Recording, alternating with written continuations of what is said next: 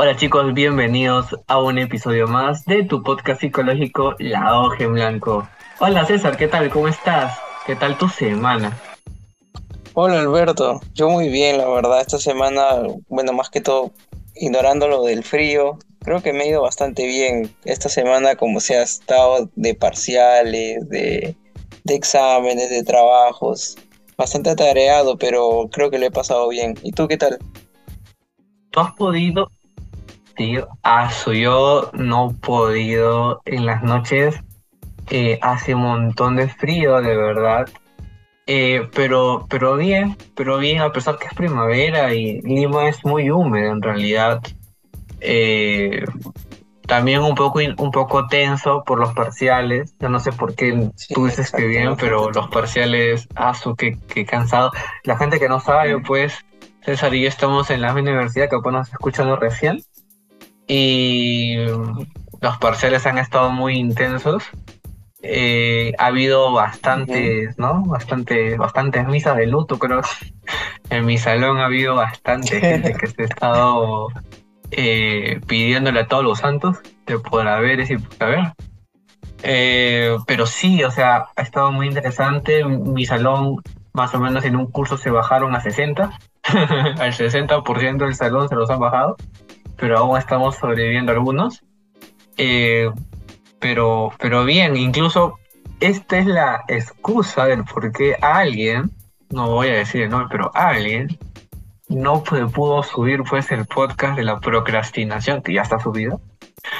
Así que nada, eh, pero, pero bien, gracias a Dios bien y, y a seguir dándole con este episodio que creo que es muy tedioso porque este episodio sale a, la, a raíz de, de, un, de, un, acontecimiento, y es que la, la, abuela de César y mía falleció.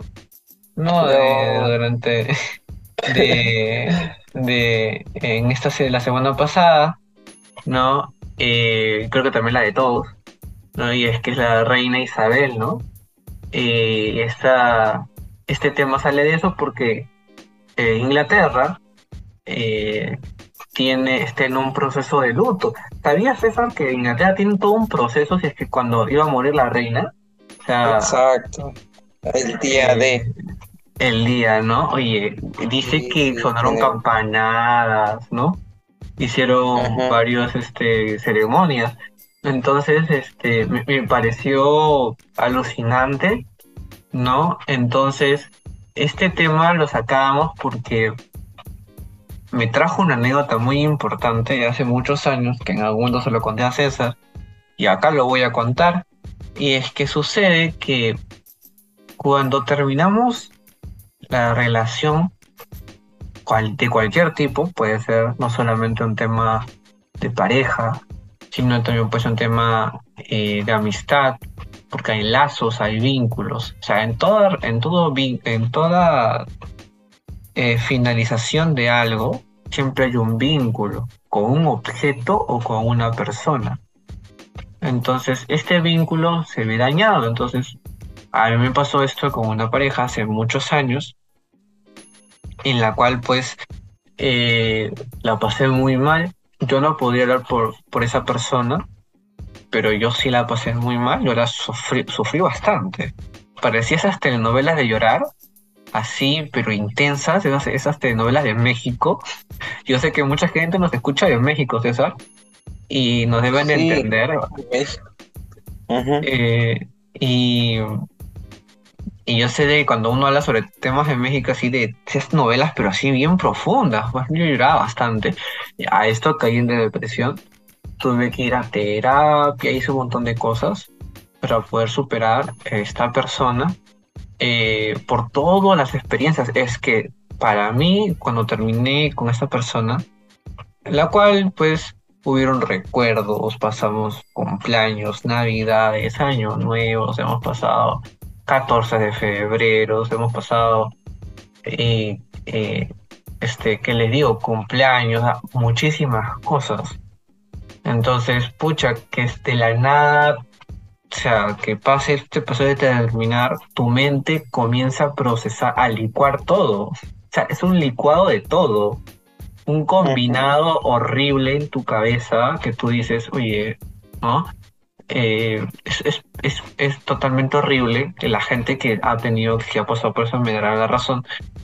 Entonces, superar todo ese licuado es como que tu mamá llegues a la cocina y tengo una, una, está licuando huevo, espinaca, este, un súper combinado de todo y te diga, provecho César, provecho Alexander, provecho este Pedro, ¿no? Este, eh, come todo y tú has visto lo que está alrededor de la mesa, hay huevos, ¿no? Ají amarillo, culantro, este, hay de todo. Es una combinación y tú dices, ¡ala! ¡Qué horrible debe saber eso, ¿no? Y te lo tienes que tomar porque, porque tu mami te lo hizo, ¿verdad? Entonces, este, y no la quieres defraudar. Entonces, eh, sucede lo mismo en esta parte del, del, duelo. Eh, es un licuado de recuerdos muy bonitos que se vuelven amargos porque ya no va a haber más de eso. Pues y esa persona con quien lo compartí así que es muy, es muy fuerte. A mí me pasó, César, tú, tú pasaste por algo, no, no, o sea, no digo que lo cuentes, pero a, ti pasaste ya por este tema de, de hacer un duelo así complejo. Bueno, yo creo que como, como todos sabemos, eh, el duelo sí es una es algo bastante común entre, entre varias personas.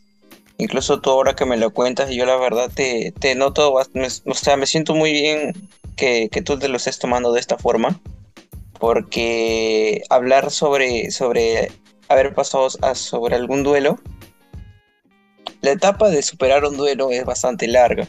Entonces escucharte de esa forma es bastante, es bastante bueno. Incluso te puedo decir que yo también en su momento lo habré pasado y lo he sabido superar, así como te estoy notando a ti que lo has, sabido superar y por eso me, gusta mucho escuchar de esa forma. Sí, mire, incluso ese, y ese complejo, chicos, lo vamos a mencionar, ¿no? Porque vamos a hablar sobre las fases. Eh, a pesar de que la gente crea que no, que, que no es la gran cosa, de verdad, cómo minimizan su, su, ese sentir de pena, de, pérdida, o sea, lo minimizan, ¿no? Yo lo minimicé, de verdad, yo lo minimicé, eso yo me hago responsable de lo que estoy diciendo ahorita porque sí, sí es cierto, yo minimicé esa pérdida en la forma personal y me fue muy mal, fui, me caí de espaldas, eh, fue un baldazo, ¿qué baldazo?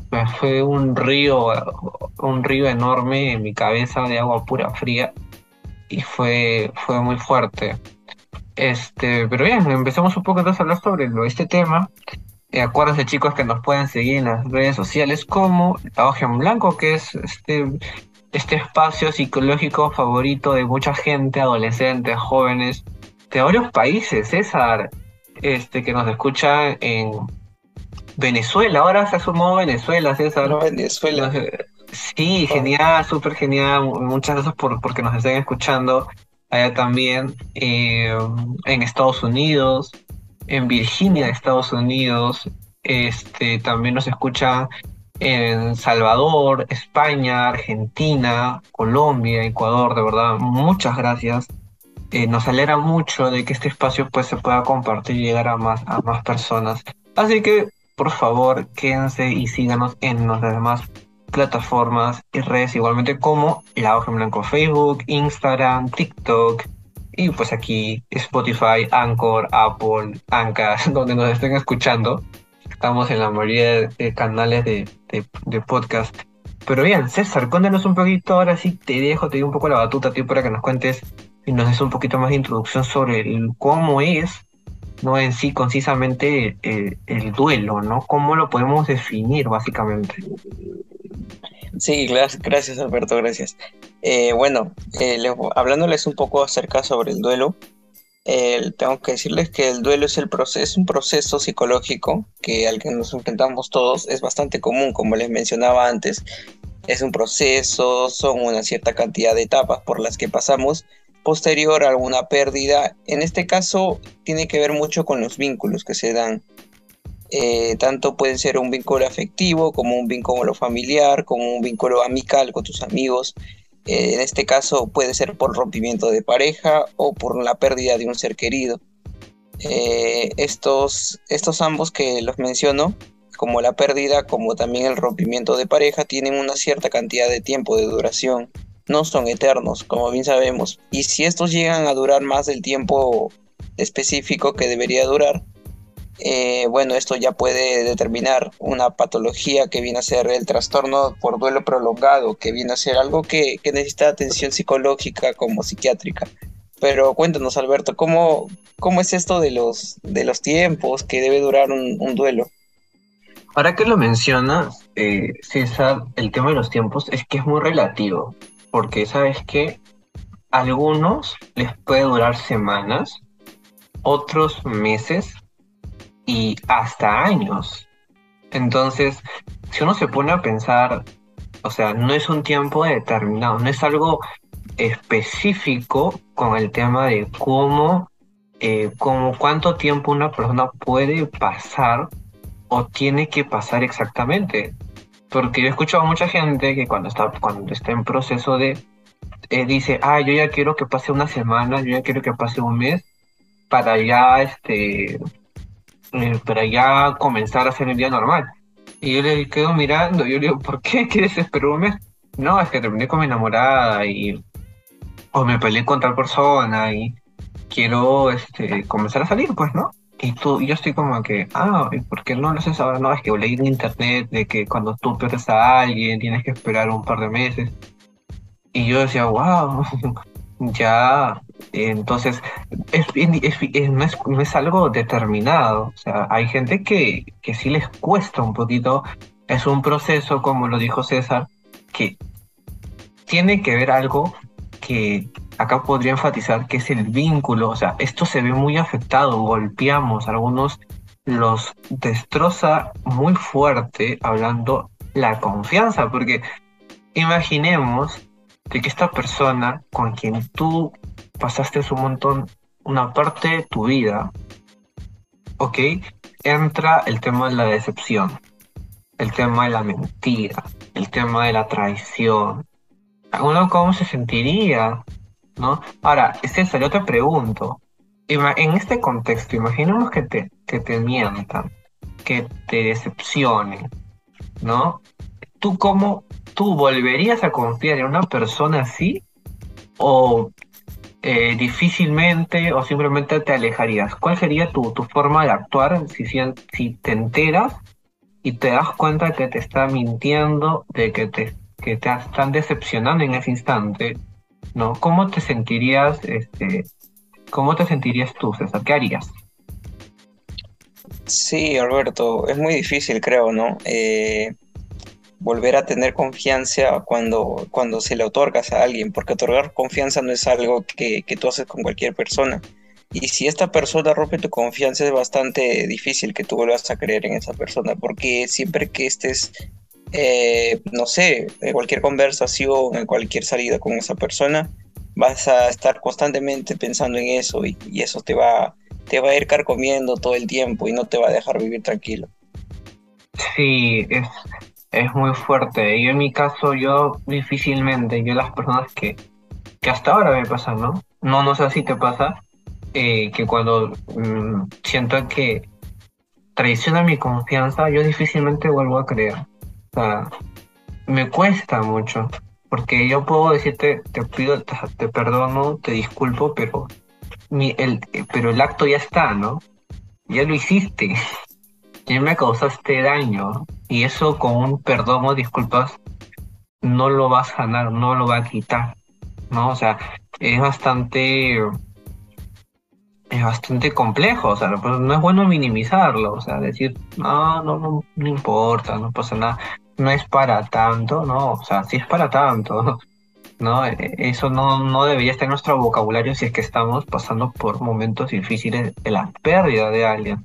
Ahora, la gente también lo asocia mucho con la muerte. No sé si tú habrás escuchado alguna vez este tema de los cuando hay parejitas muy dependientes y cuando dicen esta típica, no sé si habrás escuchado César, eh, tema de que si tú me terminas me muero, me mato. No sé si habrás escuchado, César. Yo sí lo he visto.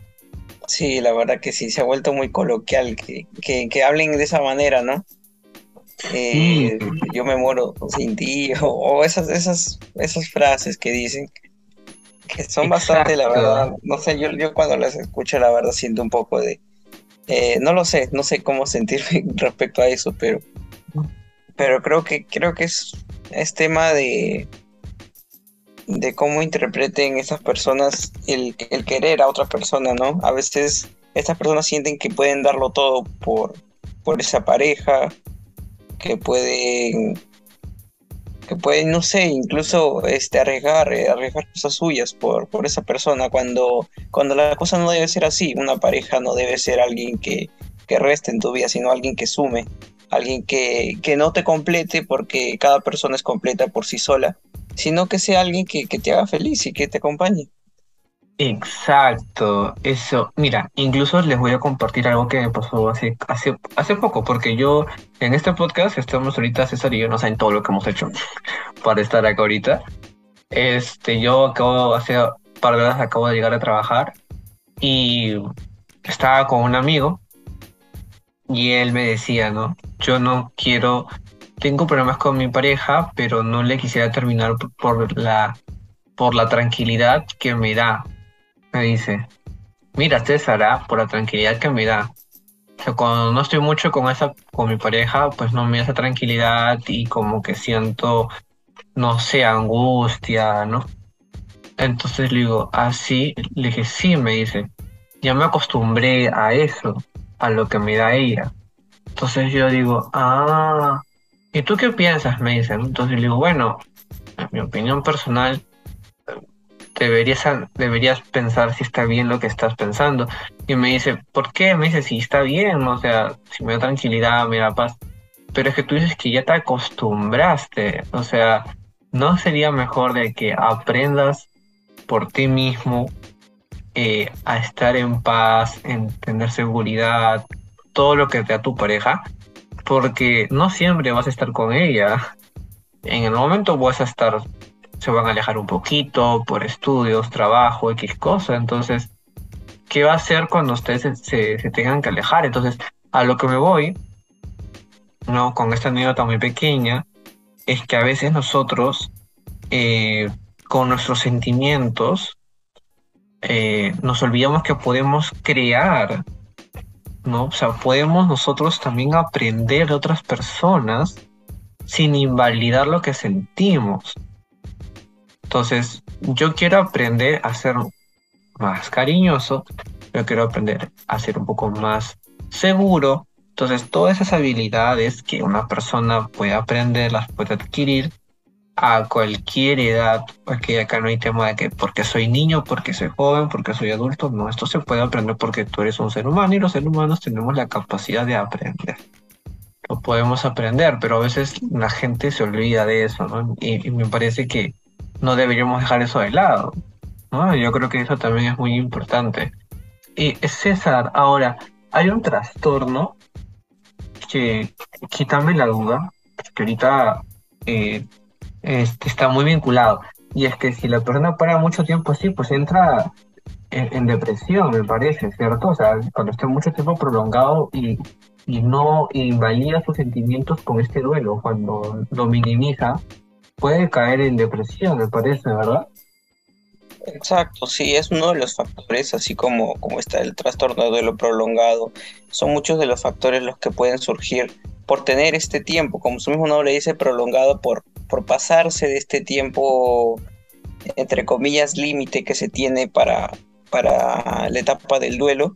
Eh, se puede llegar a sufrir depresión, puede ser por, por este tema de, no aceptar, no aceptar de manera que es una etapa. Eh, la muerte es una etapa a la que lamentablemente todos llegamos, e incluso los seres más queridos, incluso nos alimentemos de una buena forma, como está muy, muy, muy visto eso de que vamos a durar muchos años. Incluso esta, eh, la reina Isabel, como mencionabas en un comienzo, tenía, llegó a, a una edad bastante una edad bastante alta, la verdad, pero, pero es una etapa que debemos comprender que es una etapa que nos llega a todos. Y justamente por no entender esto, por no aceptar esto, es que, que llega la depresión o por no tener la ayuda, la ayuda necesaria, una ayuda psicológica como el apoyo familiar también puede servir. Y al no tener esta ayuda es que viene la depresión, al sentir que una persona, una persona sentirse sola, sentirse incomprendida, es que llega la depresión. Totalmente de acuerdo. Y a esto, todo esto vamos a hacer algo muy conciso, algo muy preciso, eh, que un poco sobre las fases, es algo que justo íbamos a hablarlo, eh, que lo comentábamos al inicio. César, que, que aquí lo más conciso que nos puedas comentar de, algunas fases que, que, que, se pasa por el, por el duelo.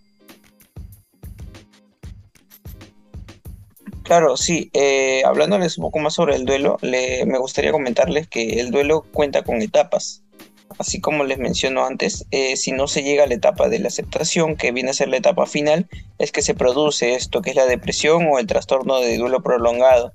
en total, el duelo tiene cinco etapas, las cuales empieza con la etapa de la negación, la cual es la etapa, es una etapa que es hablada incluso por, por, por, el médico Freud, eh, del, el fundador de la, de la teoría psicoanalista, en la que nos hablaba sobre un mecanismo de defensa de la negación, ¿no? En la que nos menciona que cuando no, no, queremos aceptar el fallecimiento de alguien, negamos que esto haya sucedido, o cuando no queremos aceptar el rompimiento con un ser querido, negamos esto totalmente, como que eso nunca pasó, nos generamos, eh, nos generamos eh, desentendidos, de todo lo que ha sucedido. Como segunda etapa tenemos el de la ira, eh, la cual es una reacción emocional muy común que pasa, obviamente, al sentir, no sé, tengo la culpa de que esta persona haya fallecido, fue algo que no hice, fue algo que hice mal, fue el tiempo que no pasé con esta persona, entonces viene la ira. Como tercero tenemos la negociación, que es la etapa eh, en la que la persona muestra eh, compromiso ante la recuperación personal. Tal vez la persona eh, quiere, quiere, necesita ayuda, busca esta ayuda con, sus seres queridos, establece metas que, la, que le ayuden a olvidar eso que, eso que ha pasado. Y bueno, estas dos últimas etapas, ¿qué podrías hablarnos, Alberto? Estas últimas etapas, chicos, eh, van a complementar lo que dice César, lo que ha dicho. En este caso es la cuarta fase, es la depresión. Esto lo hemos mencionado, lo hemos enfatizado ahora aquí con César. Y es que es un, es un modo de avanzar en el proceso del duelo. ¿Por qué? Porque asumimos la realidad. ¿De qué? De la pérdida. Entonces, tengamos en cuenta que cuando una persona está en el proceso de ya entró a la depresión, ok, implica emocionalmente ya la ausencia de esa persona, ya su cuerpo comienza a asimilar de que no está esa persona, ya se va a aislar un poco y muy probablemente, eh, no siempre es así, ojo, hay gente que cuando está deprimida llama a sus amigos, llama a su familia, a su hermano, a su hermana, a su papá, mamá y quiere estar rodeado de gente. Pero sí es un proceso de el luto, eso tengamos mucho en cuenta, ¿ok? Porque es una realidad. Ahora, con, con, tiempos muy severos de depresión, claro, eso es más que todo patológico, que eso sí se tiene que ir con terapia e incluso hasta con medicación. No, no ignoremos esa parte, ¿no? Y la quinta fase, que también es muy importante y que complementa las otras cuatro, es la aceptación. Este proceso, chicos, lleva un poco más al ser humano la calma. Porque ya estén comprendiendo, entendiendo poco a poco de forma racional, ¿ok? Y también emocional de la pérdida de esa persona, ¿ok? Del alejamiento de su vida humana como tal, porque hay una ausencia, porque esa persona ya no va a estar, que esta ausencia puede ser como una herida que nos pueda dejar a nosotros una cicatriz, pero que esta cicatriz no nos va a llevar pues a estar sin hacer nada toda la vida, no incapacitado, no, vamos a seguir haciéndolo, pero podemos recordarlo a esa persona, a ese objeto, a esa eh, que ya no está con nosotros esa ausencia, pero ya sin ese dolor que sentíamos anteriormente, que ya justo nos hablaba César. Entonces, eh, de- si bien es cierto, el duelo, el duelo es algo muy personal, ¿ok? Eh, también en- tengamos eh, mucho en consideración que en diferentes sociedades se puede proyectar de muchas formas, ¿ok? Se puede proyectar de muchas formas porque hay ciertos procesos, pero este es el proceso en general hablando psicológicamente, ¿ok? Entonces, esto es muy Exacto. importante. Eso sí es muy importante. Estas cinco fases yo creo que es algo mucho de qué mencionar, mucho de qué enfatizar. Como les digo, yo por experiencia personal lo he vivido, lo he pasado, hasta el punto de tener apoyo psicológico, sí, porque fue algo una pérdida muy fuerte. Eh, pero sí, sí fue algo como yo dije, justo le mencionaba César, ¿no? Es algo que yo dije, era, no le enseñaría nada nunca a nadie esto, pero sin embargo, como que tú dices, ok, hay procesos, hay forma de cómo ir hacia adelante. Porque es horrible, o sea, uno siente que se va hacia atrás, César. Tú sientes que no avanzas. Y, y la depresión pues te, te mantiene a estar solo pensando en lo que pasó, en lo que pasó, en lo que volvió, en lo que te gustaría que se vuelva. O sea, es, es, es muy fuerte. Incluso toma medicación, César. Creo que tú dijiste, ¿no? Que se pueden medicar las personas cuando están mucho tiempo en ese estado. Sí. Eh, más que todo con, con pastillas antidepresivas. Claro, es, es, es, es muy fuerte. Es algo que yo creo que eh, debemos de considerar mucho. No, en estos tiempos más de pandemia, ¿quién no ha perdido a alguien en esta pandemia? O sea, familiar, amigo, padre, ¿no? O sea, yo conozco a mucha gente, o sea, de mi trabajo, de la universidad, maestros también, que ya no están con nosotros, ¿no? Que han fallecido. Y, y también amigos de mi trabajo, familia también, tíos. O sea, para mí ha sido bien difícil superar eso y, y, y- incluso eh, familiares, o sea, muy, muy, muy, muy profundo. En tu caso, César, eh, ¿han- ¿has tenido así familia, conocidos que han fallecido por COVID? O sea, en este, en este aspecto, ¿no? Eh, sí, eh, una, un familiar un poco lejano, pero sí he tenido familiares. Creo que, creo que Claro. muchos, como muchos, ¿no? Es algo De, de hecho, de, de hecho que sí, pero, pero bien, yo creo que hasta aquí hemos podido hablar un poco sobre, sobre el duelo. Yo creo que acá hemos, hemos ha- hablado muchas cositas que, de importancia, eh, de enfatizar. Eh, César, algo quieres decir algo muy corto y preciso porque ya nos está ganando el tiempo. Sí, chicos, algo corto hablando sobre el, el duelo por, por rompimiento. Eh, quiero citar aquí una, una frase de Gabriel García Márquez donde nos dice, nadie merece tus lágrimas, pero quien las merece no te hará llorar. ¡Hala! Bro, Ah, no, acá Es una frase que también me dejó bastante impactado. No, no, Es a muy un- interesante. va Y quisiera de que, todos los que lo estén escuchando lo tomen mucho en cuenta esto. Claro, oye, César, por favor, por favor, dilo de nuevo, dilo de nuevo, quiero escucharlo de nuevo, por favor. Ok, ok. Nadie merece tus lágrimas, pero quien las merece no te hará llorar. Es una frase de Ah, Gabriel claro. Márquez. No, hay que, hay que ponerlo como estado de, de, Instagram o este, y, y, y pucha, un genio, Márquez, un genio, un genio, de verdad, muy bonito. eh, gracias por, por compartirlo y espero que la gente se lo lleve a sus casas. Tú nos estén escuchando, chicos. Eh, en mi caso, pues nada que comentarles, decirles de que este podcast se va, se va a publicar lo más antes posible, les aseguro. Eh, ya estamos saliendo de parciales, ya la parte técnica estamos volviendo poquito a poquito. Eh, compartan nuestro contenido, por favor, a, la- a más personas que ustedes crean que les pueda ayudar el contenido psicológico que estamos dando aquí. Si quieren algún tema, por favor, envíenos un mensaje, nosotros lo vamos a leer con mucho, mucho este, eh, paciencia. Eh, si, si quieren hacernos alguna pregunta a César, a mí o a Carlos, igual avísenos. Así que nada, eso sería todo con nosotros. Cuídense mucho y para pasar otro día, otro momento psicológico solamente aquí con nosotros en la hoja en blanco. Cuídate, César. Nos vemos. Un fuerte abrazo. Nos vemos, Cuídate, chicos, nos vemos. Hasta luego, chicos. Chao, chao.